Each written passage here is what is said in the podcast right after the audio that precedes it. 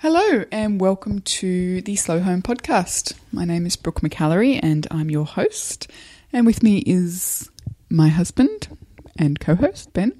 G'day. How you going? Good, good. Welcome to episode 19. Thank you. We've we've come so far in such a short period of time. I know, we're just about to crack the 20s. Yes, yes. But before we crack the 20s, um, we need to get through uh, episode 19, where you interview the godmother of um, simple living in Australia, um, Rhonda Hetzel. Yeah, this is actually, I think this will be a, an episode that a lot of people have been looking forward to because uh, when I sort of first kind of put the feelers out and asked people who they'd like me to interview for the show, um, Rhonda was one of them. And um, when I mentioned that I just interviewed her, I, like my Facebook feed exploded. So I think people will be keen to hear what she has to say. But she's um, she's so she's a really cool lady, and um, I kind of felt like I was talking to a kindly grandmother figure, but she she doesn't pull any punches either. So She's the self-confessed grandmother. she is. I feel like I can say that because that's what she called herself. But you know, I think it's probably nicer to call her the fairy godmother. Yeah, it's nice. That is nice. Um, yeah, so I mean, I, I think I don't want to give too much away about our conversation, but she uh, kind of talks a bit about her beginnings, what life was like before she adopted a simpler way of life, and um, you know, people often comment that it's easy for her now. You know, she's a maybe you know I don't know how old she is, so I'm not going to guess, but um, you know, her, she's uh, living at home with just her husband. Her children are grown; they've got their own families now. So people will often comment that it's easy when, you know, life is simple like that. But she began when her kids were teenagers. So it's never, it's not always been a, you know, a simple kind of singular lifestyle for her. And she goes into what it was like back then and how she started. And as well, she has some really good advice for people who are just completely overwhelmed, don't know where to begin. Yeah, and it's a really excellent conversation. I think that um, no matter where you are in your simple living life, you'll you'll get um, something out of it. You will, I think. So uh, a lot of people have um, sent through questions, which we'll get to in the next. Um, what do we call it? Hostful? Hostful, um, which will be the the following week's um, episode. Um, and a lot of people are asking how they can support the show because this is a free show, um, and you can do so by supporting the part our partners, and that's Audible.com. Yeah, today's show is sponsored by audible.com where you can access 180,000 audiobooks. You can listen to them on your iPhone, your iPad, your computer, whatever device you use. And uh, if you go to audibletrial.com slash slow, you can get a free audiobook. Uh, all you have to do is sign up using that link, and uh, you can go and grab yourself a free book and a 30 day trial of Audible. Uh, And what what book would you recommend this Uh, week? this week, I would recommend a fiction book by a, an author called Patrick Rothfuss. It's uh, the book's called Name of the Wind, and it's the first book in a series. It's called the King Killer uh, Chronicles, and uh, I didn't think that I would like this book. It's very, you know, fantasy, science fiction, you know, kind of thing, and that didn't necessarily sound like something that I would enjoy. But it's one of the best books that I've read, uh, and the audio version is uh, read by an amazing actor, so it gets you know really good rec- uh, reviews and recommendations, and you can get that or some other book. I wonder choice. whether Harper Lee's new book is on Audible. it is. Oh, yeah. Reese Witherspoon reads it. Oh, that'd be interesting too. Very good. All right. Any other housekeeping before we get into it? Um, oh, just a quick mention, I guess. I know a lot of people who listen to the podcast don't actually read the blog, but uh, last week, I guess by the time this goes out, I made a bit of an announcement. I think maybe we can dig into that in the hostful next week. But uh, yeah, I'll be stepping back quite a bit from my online writing, uh, at least for the, the rest of the year. Things just got a little bit crazy and life became less about slow and more about fast, and that's not the way we want to do things. So anyway, yeah, if if you're keen to see why I did that, then either listen next week or go and read the uh, the blog post. It's all about the spoken word in 2015. And today's show notes, you will find them at slowyourhome.com slash 19. And uh, yeah, enjoy the show. Enjoy the show.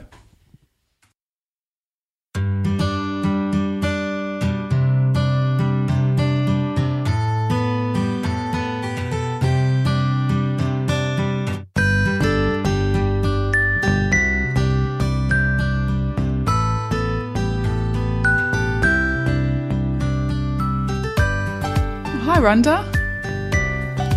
Hi, Brooke. How are you? I'm really well. How are you? I'm good, thank you. Thank you so much for um, for jumping on the podcast with me. I really appreciate talking to you.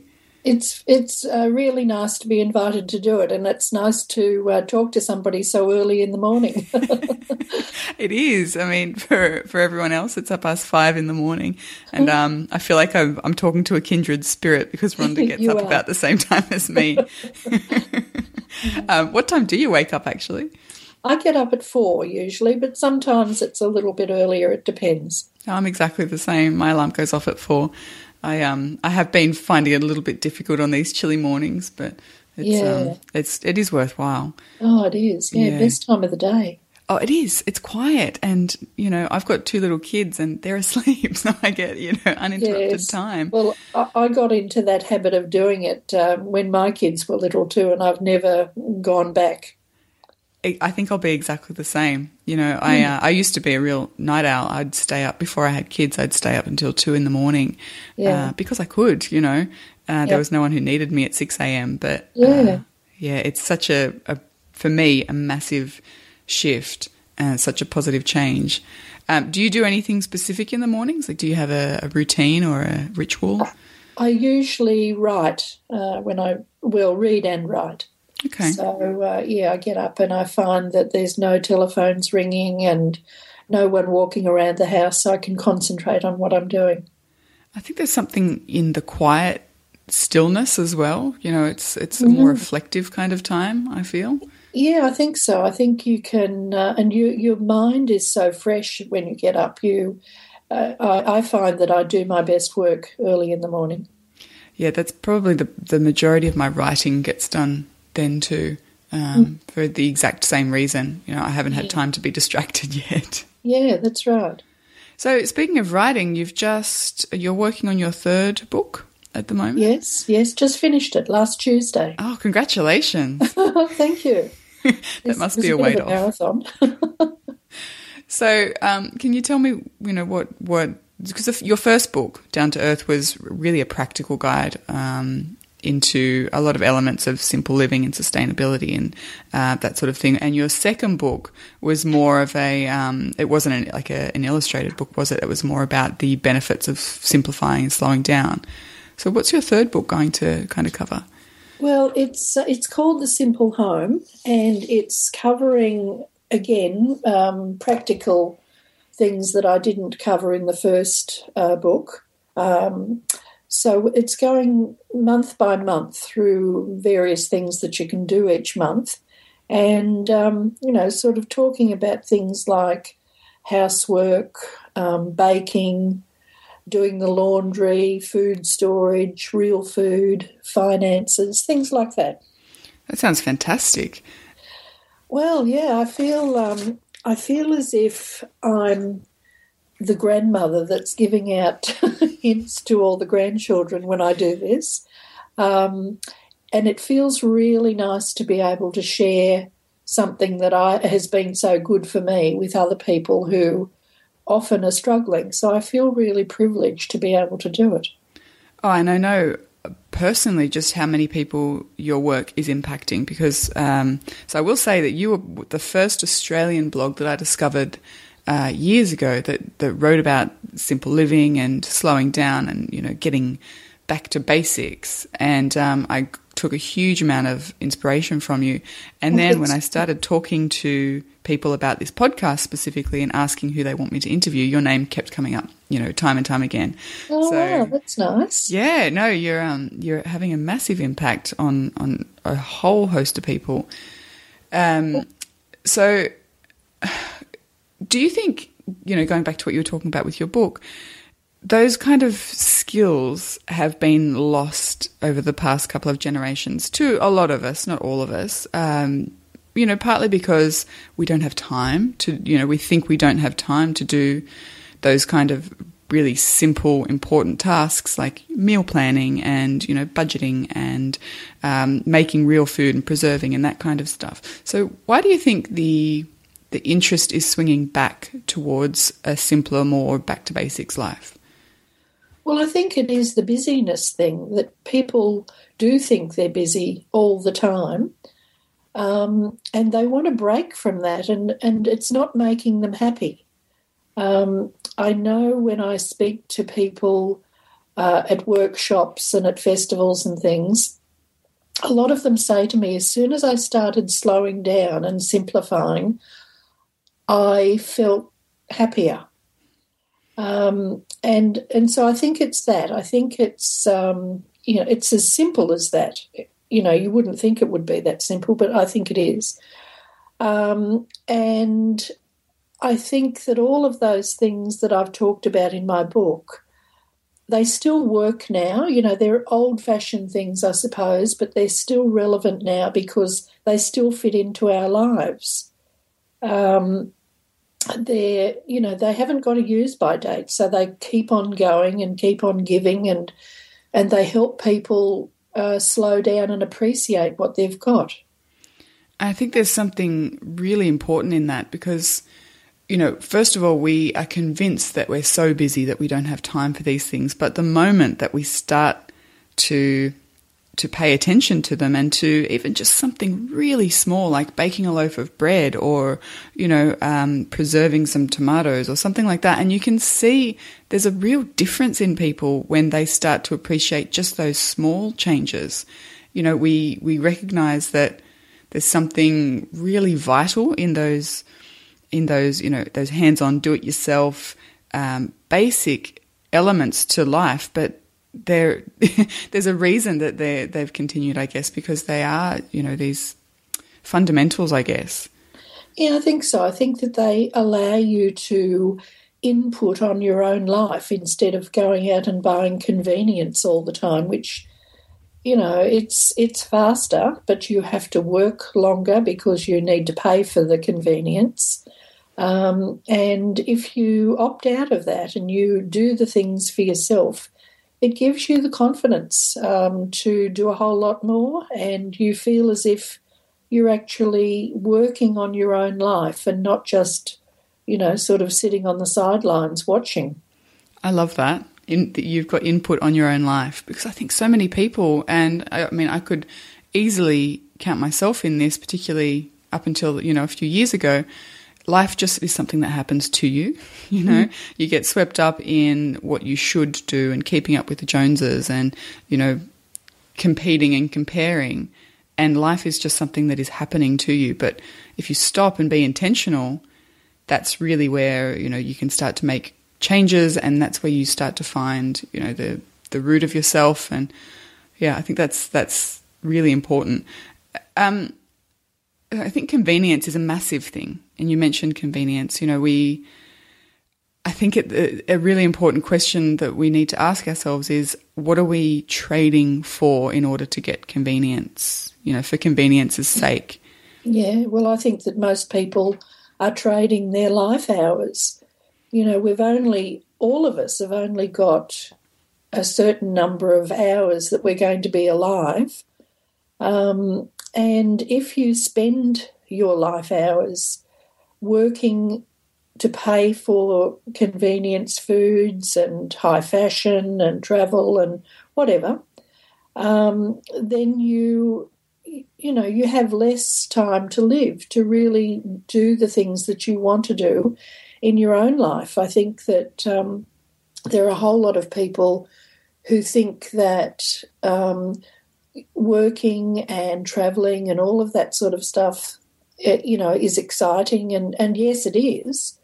Um, but there is a price to that you pay for it. And um, uh, for me, uh, I'm not prepared to pay that price anymore. Mm.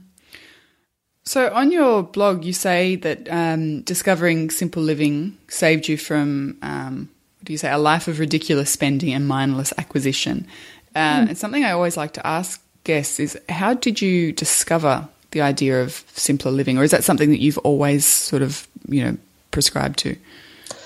Well, I've always been a bit of a greenie, um, but I'd never heard of simple living. Um, I used to be a journalist and then a technical writer, and um, I was caught up in, you know, the travel thing and the work thing and the convenience thing, just like everyone else was. And I was burnt out. I had a huge contract with BHP at the time, doing some uh, writing for them. And it took me 18 months to get through that contract. And when I finished, I was just so over everything.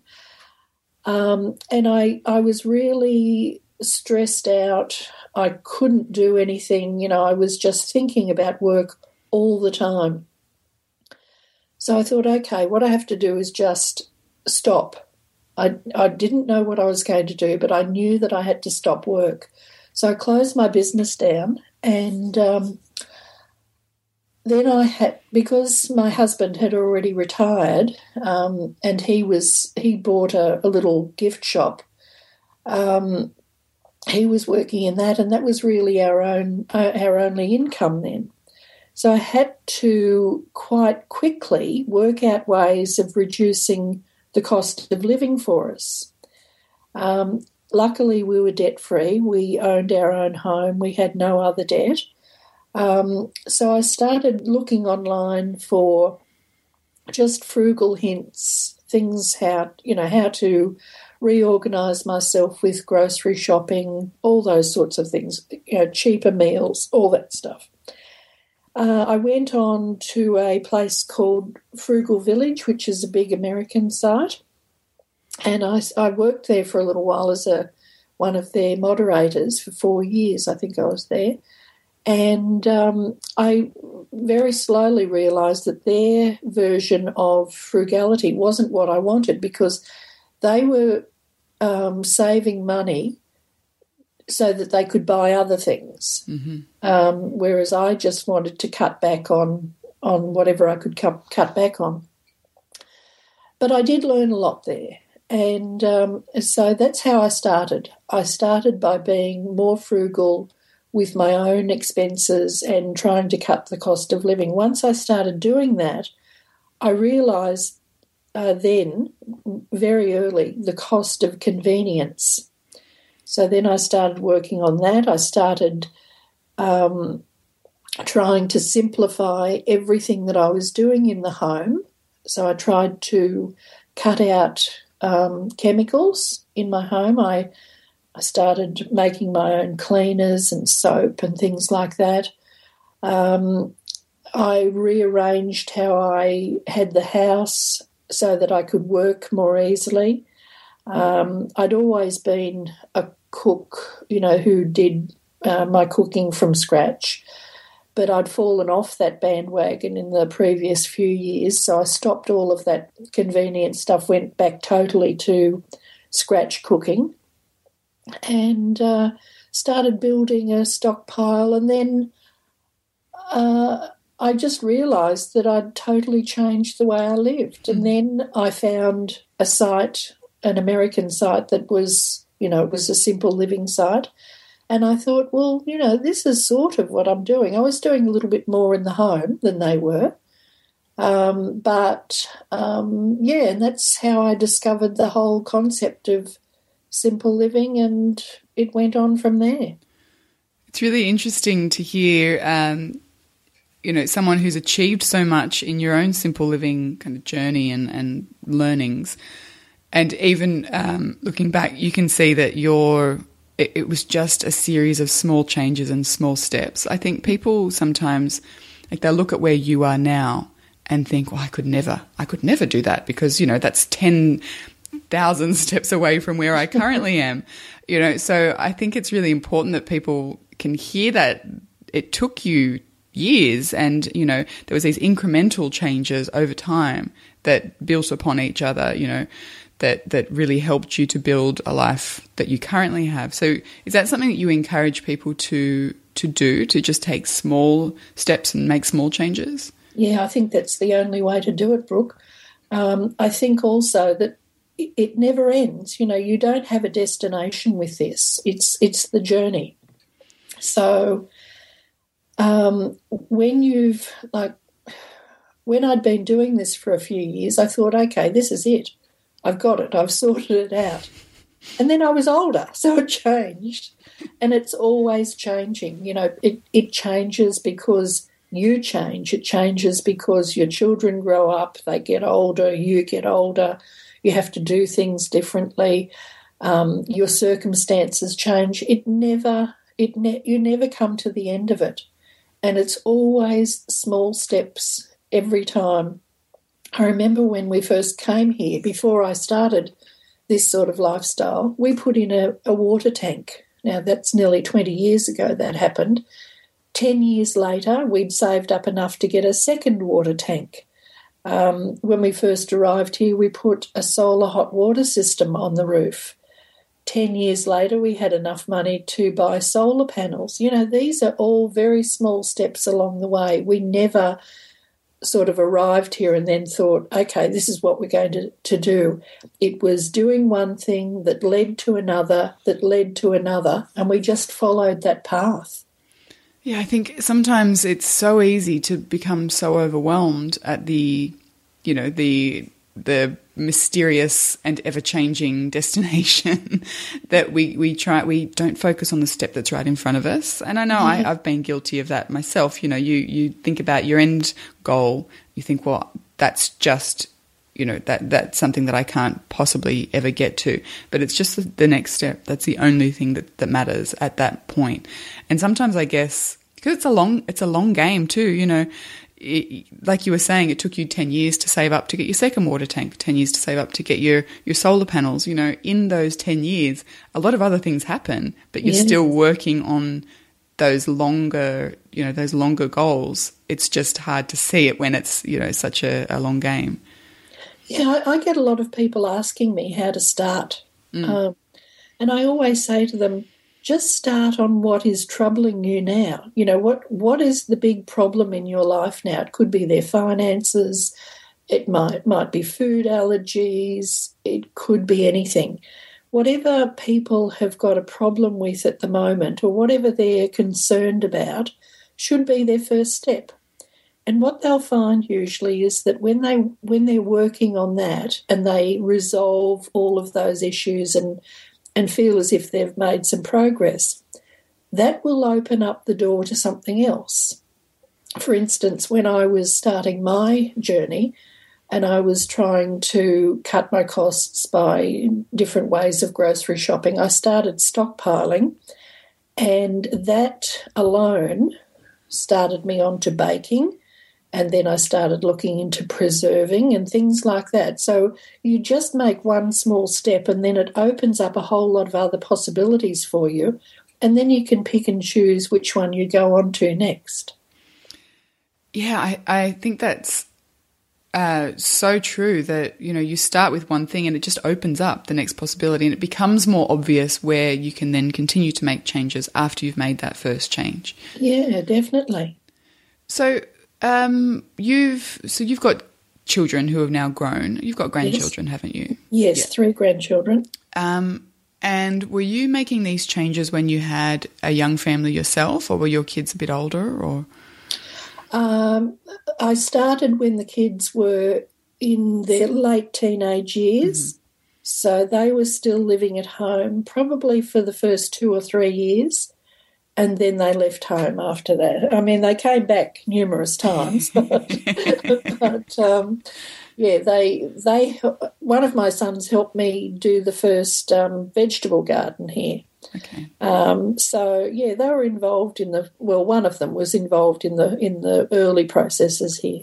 And how did you find it making those changes with your family at home? You know, was there any resistance, or because it was such a gradual process, were they kind of more open to it? No, there, there was a lot of resistance. My husband, for instance, didn't want to have anything to do with it. He thought that I was crazy. Um, and when I told the kids that I was cutting off the pay TV, they just about died of a stroke. Um, but, you know, I think that you just have to believe uh, that you're doing the right thing and then if you if you do believe that you just do what you think is right uh, you know they look back now they've got their own children now and they think or they've said to me you know that um, they're really pleased that um, I showed them a few things along the way.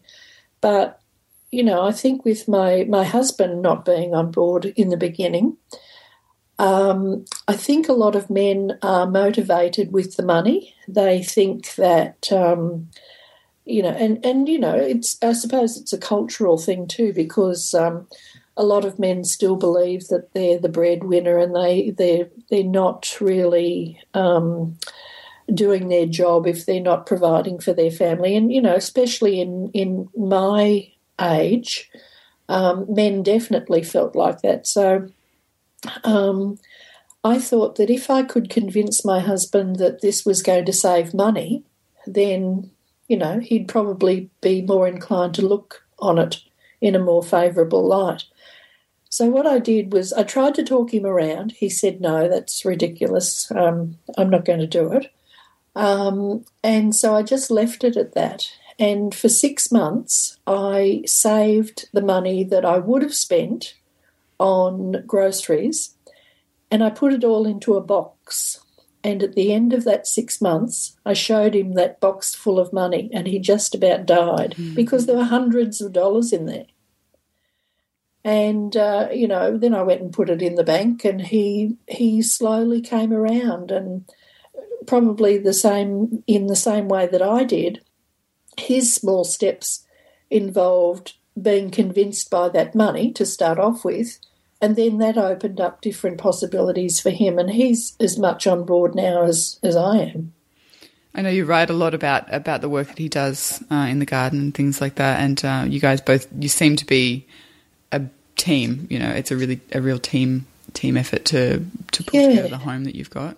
Yeah, well, uh, um, I was a bit scared when I first left work because I thought, gee, what's this going to be like? Um, 24 hours together in the house, both retired. I'm not sure how it's going to pan out. Uh, but what we did was part of our ritual of the day was to stop our work at 10 o'clock and I'd make a pot of tea and we would go and sit out on the front veranda and we'd just talk. We'd talk about what we were doing that day, what our plans were. You know, we just talked. And that reconnected us in a very strong way that I wasn't expecting. I don't think he was either. But it sort of got us back to a place where we could trust each other. We knew that we were both working towards the same thing, and it reconnected us, I suppose, as a couple. So that sort of slowing down allowed us to step back enough to, you know, to see that we were still a couple and that we could work together as a team, and that would be to our mutual benefit. And, you know, we're still doing that now. I think the the idea of ritual, you know, and using a ritual to reconnect and to recalibrate and recognize that you're you're heading towards the same kind of goal and you've got the same things in mind. It's so important. yeah, yeah. I think that um, there are a lot of rituals that you forget about when you're buying convenience and you're living a fast life. Um, but they seem to come back to you when you start slowing down and you, you know, you start working to a rhythm. Um, rituals start to become part of your day. The important milestones of your family become things that you create rituals about and you know it really it connects you it it uh, makes you a stronger family i think to to celebrate those um, milestones together and to and to um, you know be part of the same rituals. What sort of rituals do you, apart from you know stopping having a cup of tea with your husband, do you have anything that you regularly um, either you know celebrate with the ritual or practice every day, um, either with your family or by yourself? Um, I'm. I always go out and sit on the veranda by myself during the day and think, um, and I do that. Uh, you know, every day. I, I never not do it. I also like sitting in the garden and just taking it in. We've got a beautiful block of land here. We're surrounded by pine tree forest, and we've got a creek that makes up the back boundary. And there are a lot of birds that come through. So, um, just sitting there and taking all of that in, I think it's an important part of my day because it grounds me to where I am and I feel really firmly connected to this land, you know. And even though legally we own it, I don't believe we do own it. I think it owns us, mm-hmm. and um, I think that I, I well, I know that I'm happier now than I've ever been in my life, and I think these slowing down parts of my day, thinking about what I want to do, where I'm going and and also thinking about where I am now on this land and just experiencing what's happening around me every day, I think that that plays a big part in why I'm happy. I, I remember reading a quote somewhere, I couldn't tell you where, that if you just stop in nature, if you sit out in your backyard, if you sit, you know, on the balcony, wherever it is that you can see some kind of natural landscape, if you just sit and wait, then something will happen. You'll see a bird fly into its nest, or you'll see, you know, ants crawling out of, you know, of their their nest in the ground. Something will happen. You just need to wait for it to unfold. And I've always held on to that because I think it's not dissimilar to what you're talking about. It really grounds me to the fact that I'm a part of something much bigger than my own head and my own problems and my own concerns. And just paying attention to it is so it's refreshing and it's it's important, you know. Um, and if we don't stop and just let some thoughts marinate in our brain, if we don't stop shoving things in, you know, noise and ideas and constant action, it's really hard to ever unpack the things that we're thinking about. You know, I yeah. yeah. Uh, I, I, totally agree with you. I think that um, the the way that life is constructed now, we can, we don't have that opportunity to just stop and listen and look, because if you do, as you just said, you, you do notice so many things, and we are just part of the system. And I think that a lot of us put ourselves above it, and we think that we're the controllers of the system, and we're not. We're just one of the one of the ants, really. um, and I think that if you do take that time to make that recognition, and if you can do it every day, it does ground you and it gives you, um, it just gives you the knowledge that you're part of something really huge, and you know, and and therefore you're important.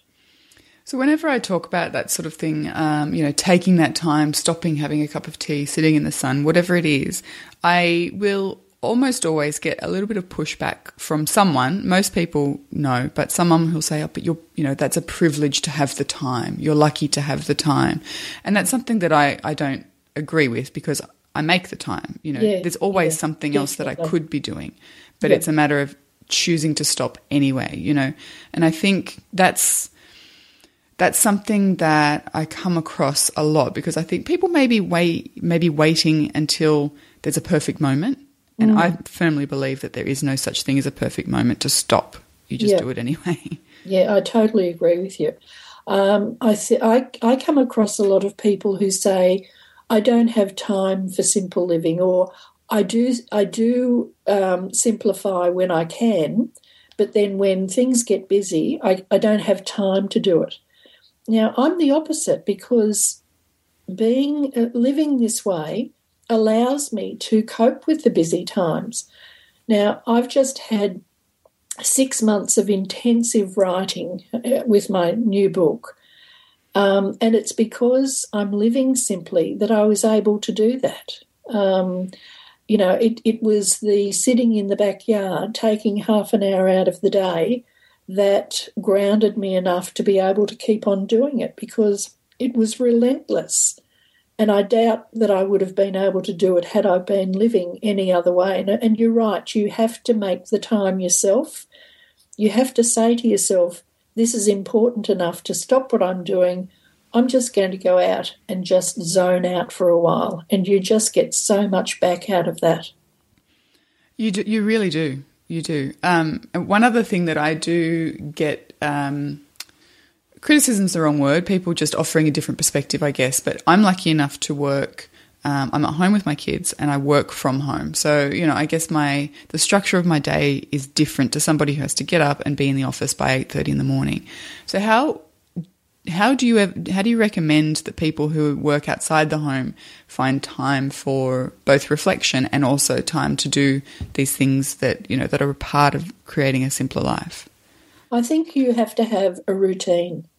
Um, once you've got a routine, you know what's going to happen in the morning. Half the time you can do bits of it the night before. Um, you don't get up and, and have that confused feeling of, okay, what do I do now? Everything's, um, you know what the next step is and you just follow that. Um, and if you can have a daily routine and a weekly routine, generally you can get through almost anything. I, I know that that's how I got through my uh, six months of intensive writing.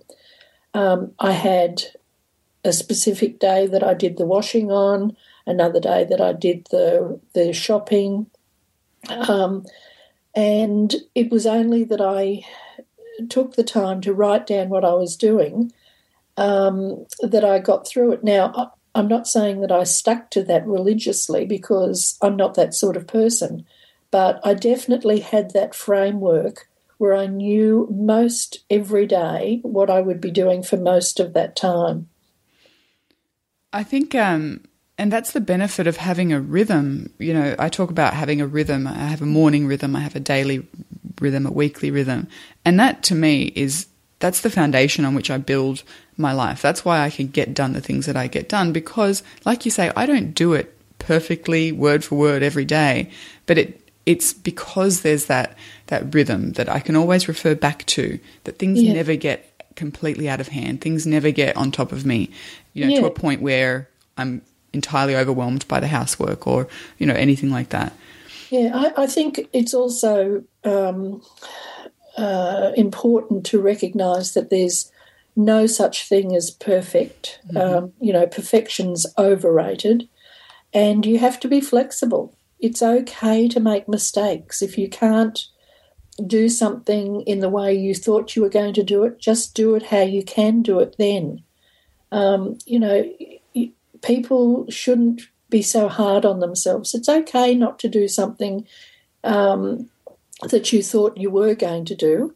You just have to try the next day to do it. Um, but you know that you have to have that flexibility and forgiveness of yourself, I suppose. That if you don't do it according to your plan, then it's still okay, and you can try again tomorrow.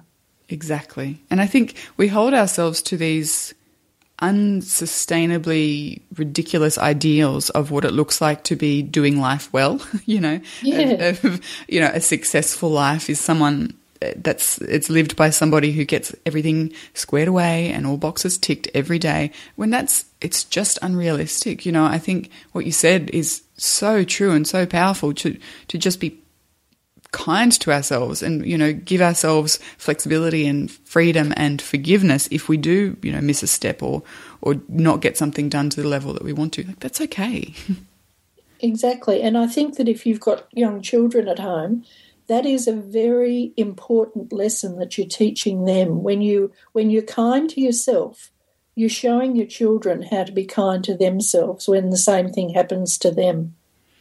That's really true actually. And something that's close to my my kind of experience at the moment. My kids are four and six, so they're really. I'm just seeing how much they absorb simply by being around you and seeing how you do things and seeing how you respond to things.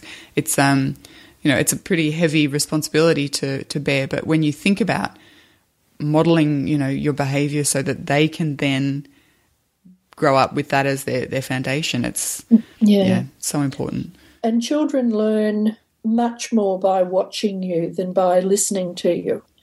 Um, you know, you would like to think it's the other way. You tell them to do something and they do it, but they will do what you do. Um, you know, so whatever you're doing during the day, um, that's what they're learning.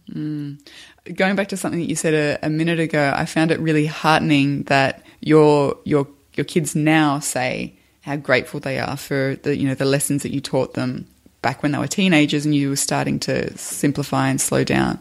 Because you know, I as the mother of a four and six year old, sometimes I worry that it's just you know it's it's a long game and it's really hard to see the you know, how it's going to play out for them in their lives as adults. So it's while I'm confident that what I'm doing and what I'm teaching them is it's right for us, you know, it's going to be a good fit, it's going to hold them in good stead. It's just really heartening to hear that your adult children now are saying thank you.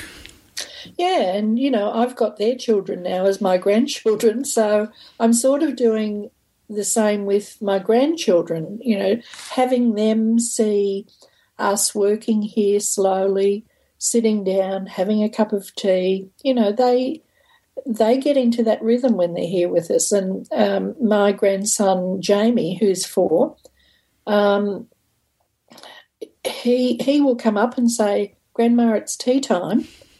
and you know he he enjoys his cup of tea just as much as we enjoy ours. So um, i think that we're teaching him things that he's not really learning at home. I mean i know that they don't sit down and have a cup of tea but that's good. You know he's learning what he's learning from his parents and he's learning extra stuff from us. And i think that um, it is really hard to be a role model for children um, but if you if you do your best, um, that comes through, you know. And as I said before, there's nothing, there's no perfect. Um, and if you can show your children that doing your best is the best way to be, um, then hopefully they take that on for themselves and they grow up with that idea in their heads and you know that that can only be good for them as they as they're growing up because they don't they're not going to put all that pressure on themselves hopefully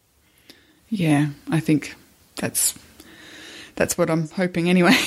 yeah i mean you never know no, you never do know, Yeah. but and you look back and you think oh yeah yeah that's good i'm glad i did that but you know i don't think you can go too far wrong by bringing children up like this. It's a very gentle way to live and it just shows them you know how to be kind and generous and courageous and brave. And um, you know i think that, that they're good things for children to know.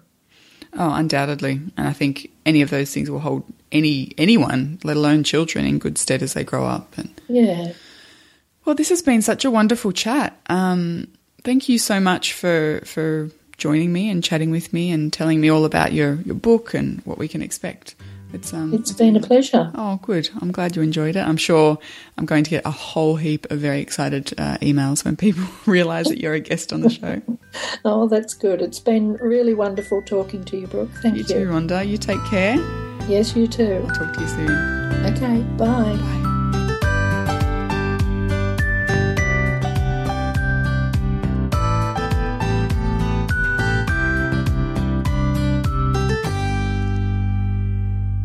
Has been another episode of the Slow Home Podcast.